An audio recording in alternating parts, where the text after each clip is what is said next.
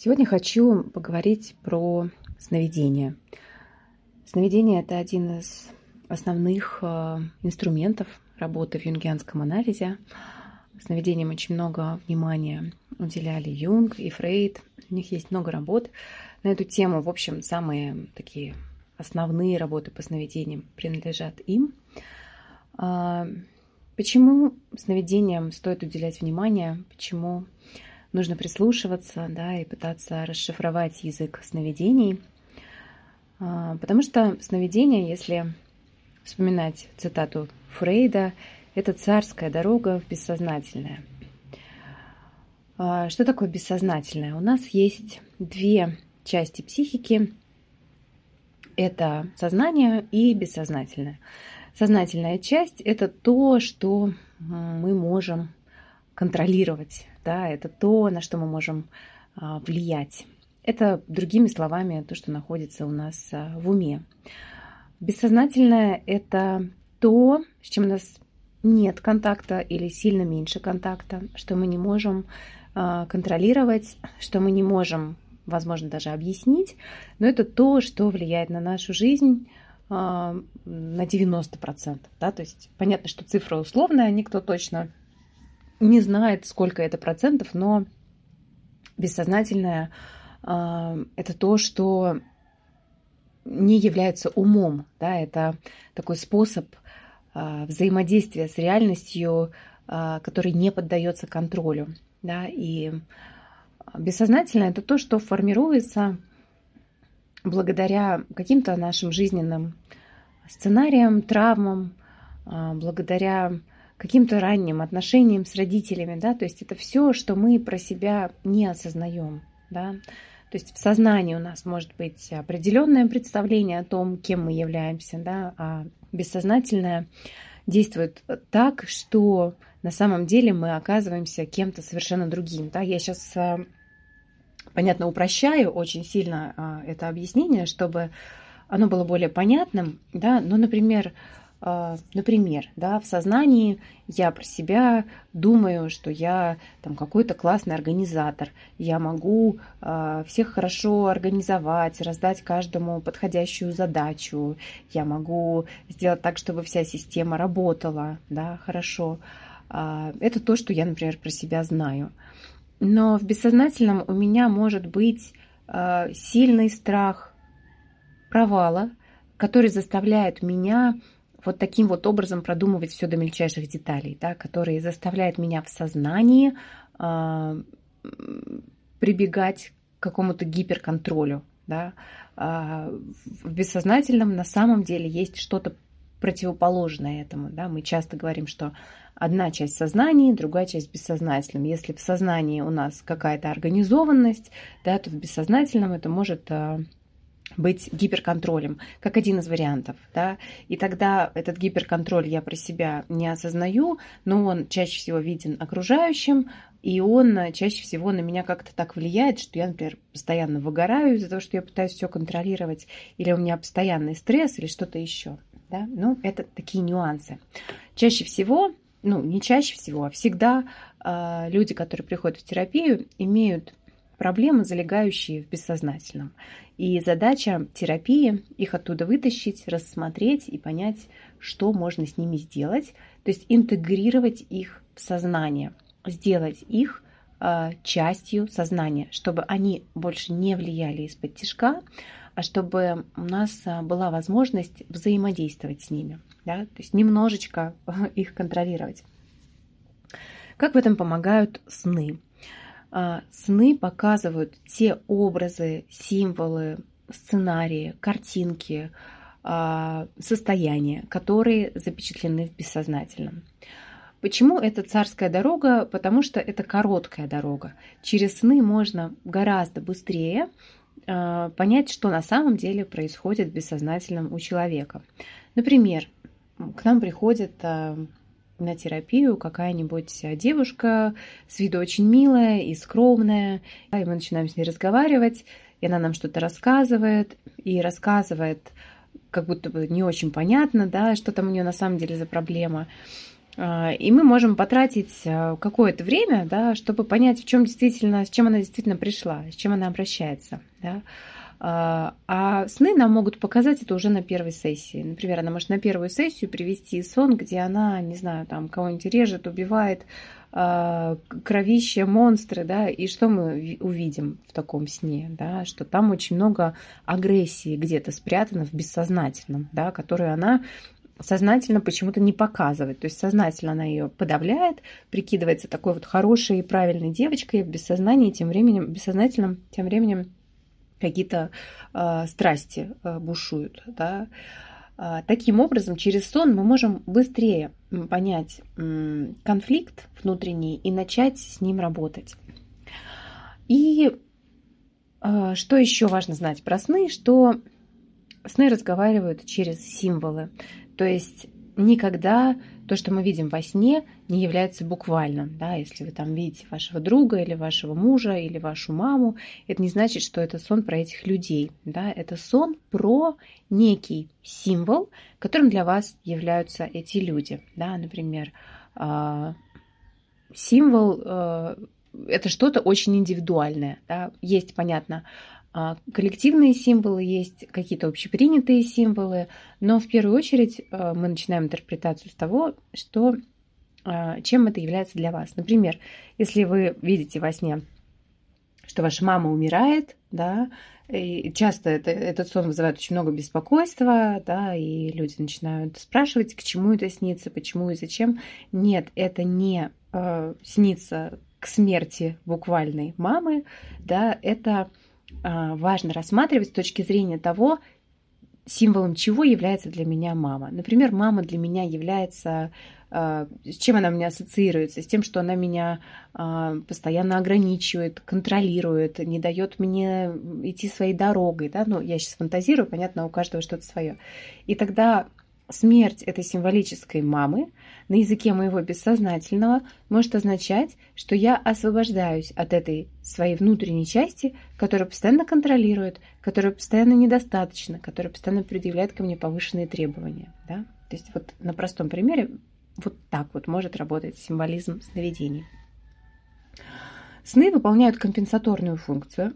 Это значит, что то, что в реальной жизни вытеснено, обязательно будет проявляться во сне. Да. Если была какая-то ситуация в реальной жизни, когда вам хотелось постоять за себя, ответить обидчику, как-то поставить его на место, но вы этого не сделали, тогда вы можете увидеть это во сне, да, как вы ему там посылаете его на три буквы. Да, то есть гнев, который был вытеснен из сознания, отправляется в бессознательное, и там через сон проявляется. Дальше, например, человеку, у которого все в жизни хорошо, он состоялся как бизнесмен, как семьянин, как э, э, отец, и все бы ничего, но почему-то ему каждую ночь снится, как он, например, на мотоцикле рассекает по Гималаям. Да? То есть какая-то часть его души мечтает о другой жизни, не о социальной реализации, да, о какой-то свободе, о творческом самовыражении. Да? И это может тоже находить отражение во снах. Дальше. Толкование сна никогда не исчерпывается. Что это значит? Это значит, что нельзя найти одно единственное верное толкование, одну единственную интерпретацию. Да?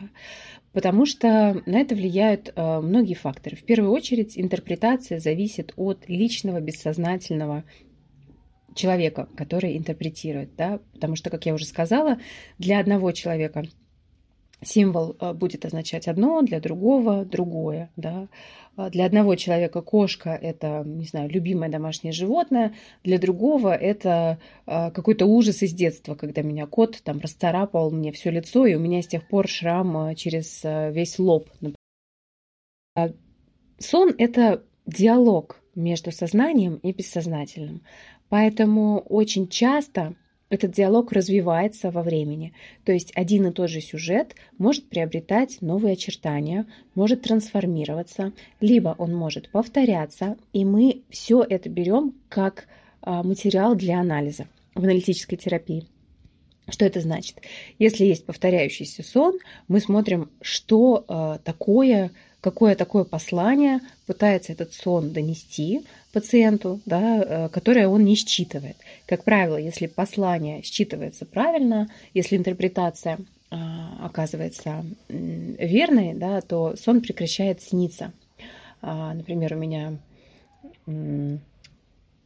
была клиентка, которой снилась ее тетя очень долго, несколько лет подряд, и когда мы стали разбирать, что это за тетя, то она рассказала, что с этой тетей у нее самые, связаны самые теплые воспоминания, самые хорошие ассоциации. Она помнит ее как человека доброго, чистого, светлого, чуть ли не святого.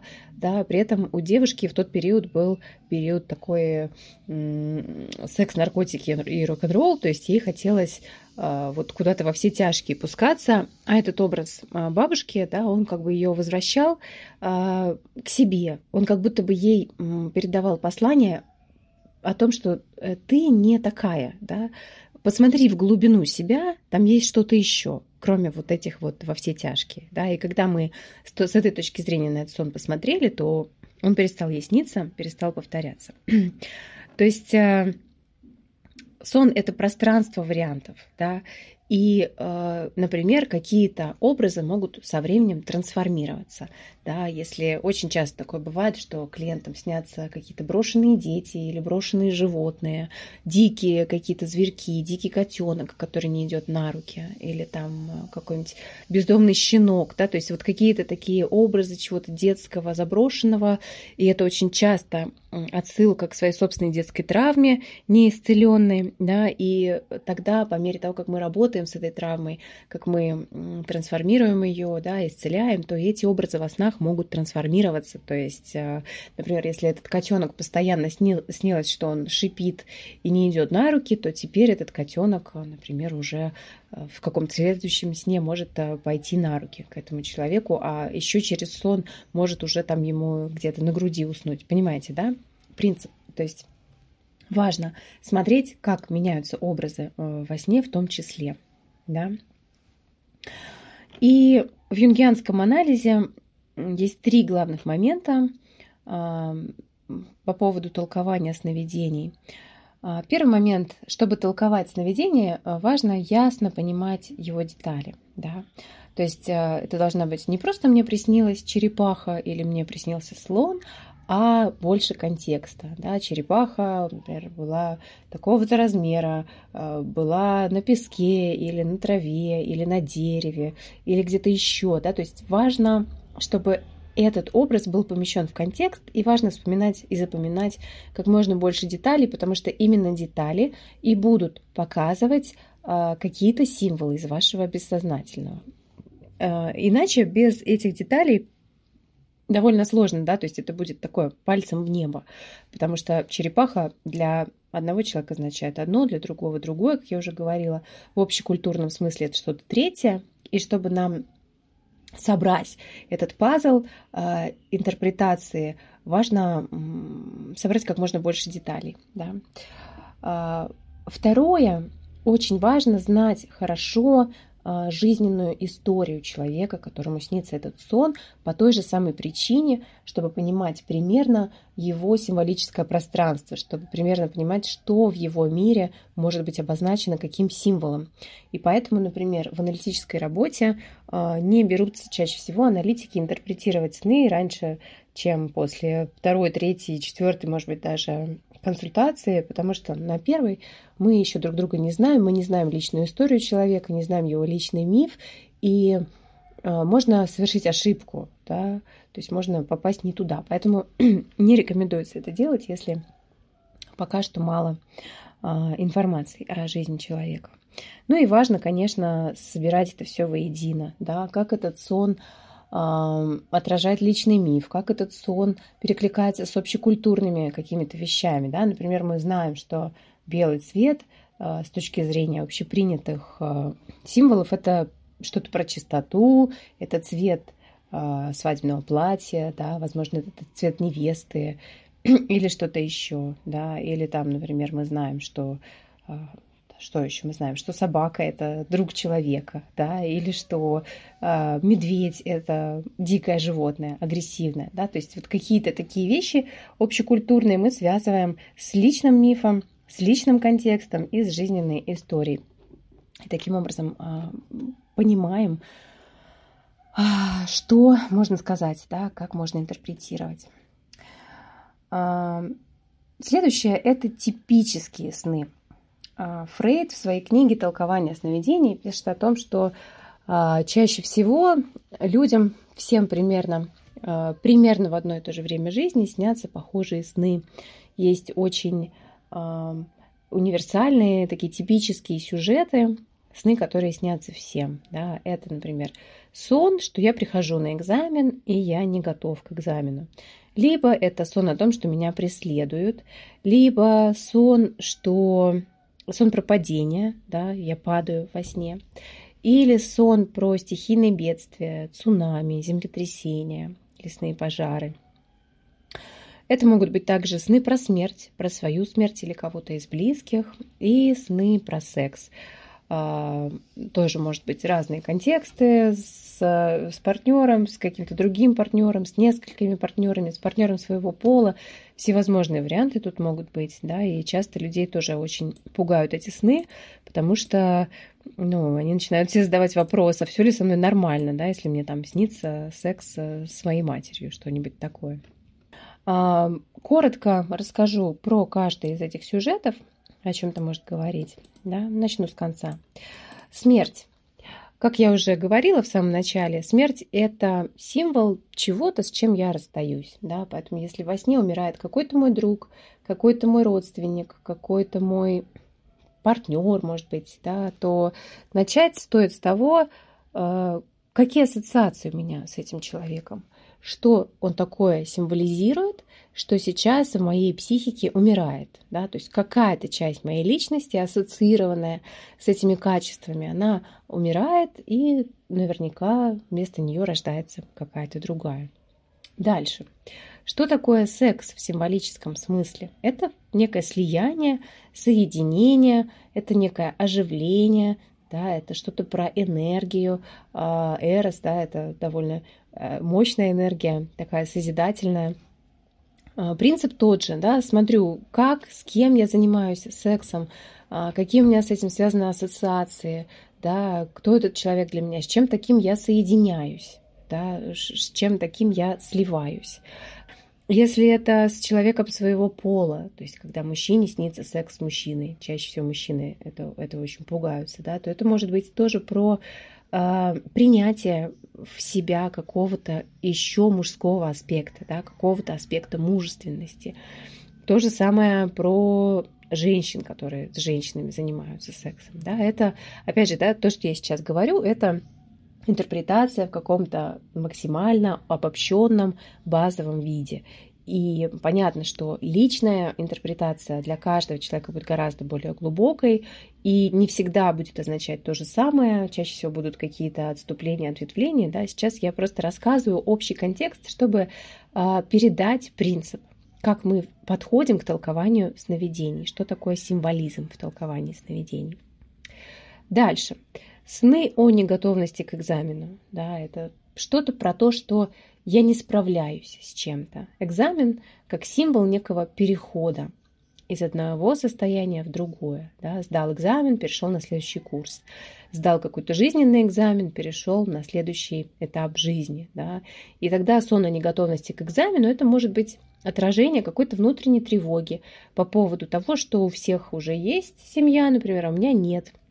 Что у всех есть дети, а у меня нет, у всех есть карьера, а у меня нет, да. Дальше, сны с преследованием, да, когда я чувствую, что я от кого-то убегаю. И тогда можно вот так и задавать себе этот вопрос. От кого, от чего я убегаю в жизни?